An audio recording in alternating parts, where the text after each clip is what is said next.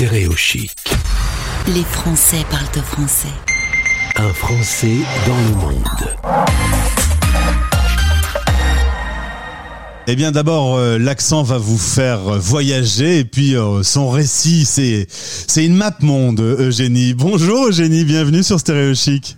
Bonjour, enchanté. Merci d'être avec nous à l'antenne. Tu es franco-canadienne, papa est canadien et maman, elle, est d'origine lyonnaise.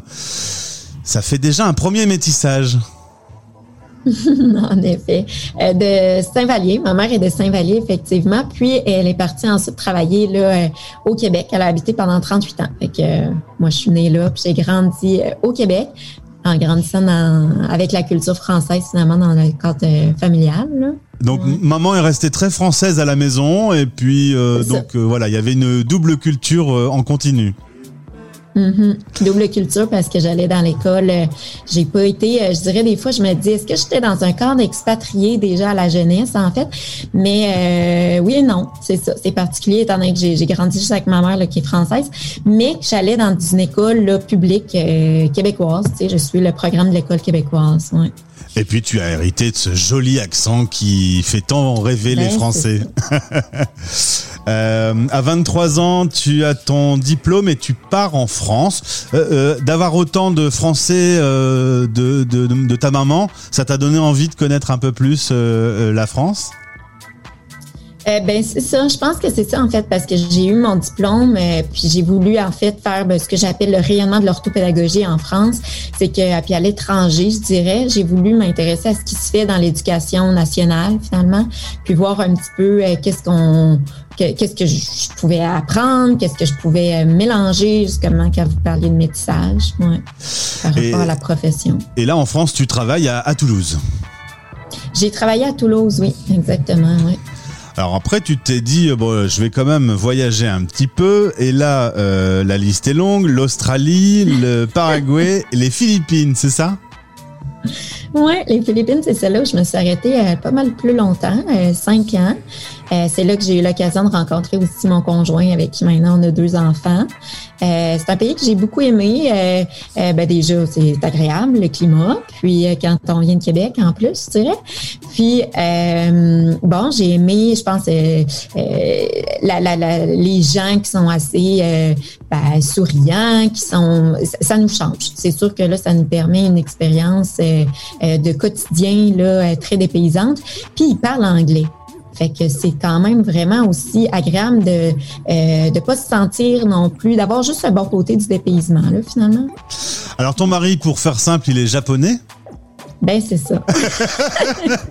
Vous avez dit que c'était une map monde.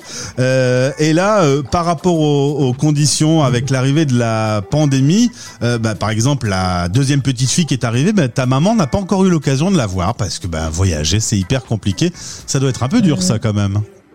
Oui, c'est vraiment difficile. Elle commence à avoir euh, à marcher. Elle a neuf mois depuis deux jours, mais euh, bon, c'est comme ça, elle marche déjà. Puis je me dis, ben ouais, c'est un petit peu dommage que ma mère n'ait pas eu l'occasion de, de venir. Euh, oui, de la porter, de la bon.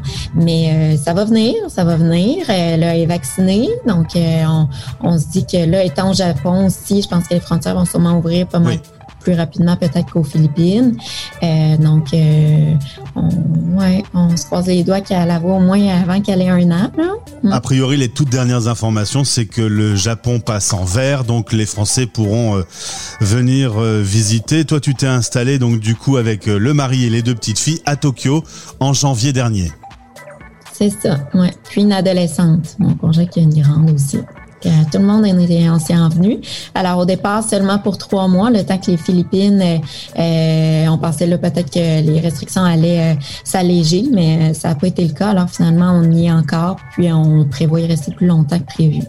Alors si on revient aux origines, il y avait déjà papa et maman qui avaient distillé un petit peu d'expatriation. Tu es, tu as les deux nationalités, hein c'est ça, exactement. Et tu as quand même euh, eu envie de voyager dans le monde et de poursuivre cette rencontre.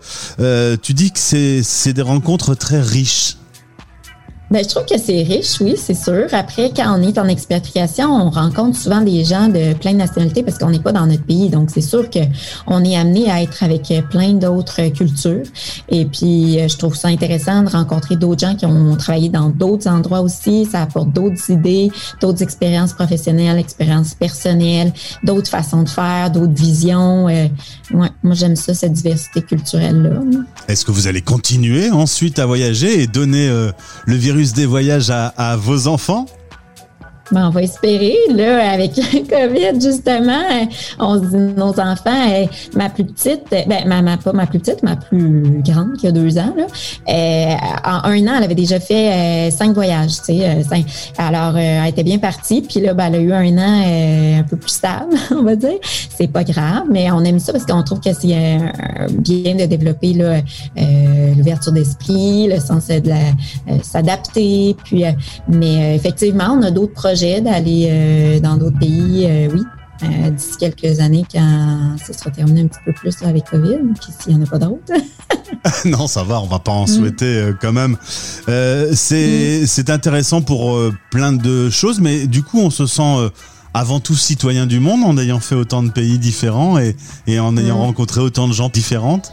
Oui, tout à fait. Ben, comme vous dites, citoyen du monde, si je pense à mes filles, elles sont françaises, canadiennes, japonaises est né aux Philippines. Fait que c'est quand même vraiment quelque chose. Je pense qu'on va avoir un travail aussi à faire, nous, en tant que parents, pour euh, les accompagner, pour qu'elles sentent quand même qu'elles aient des, des racines, des, euh, origines. des euh, Donc oui, citoyen du monde, c'est intéressant, ça apporte plein de positifs, mais il peut aussi avoir des côtés négatifs de ça. Hein? Donc, effectivement, ouais.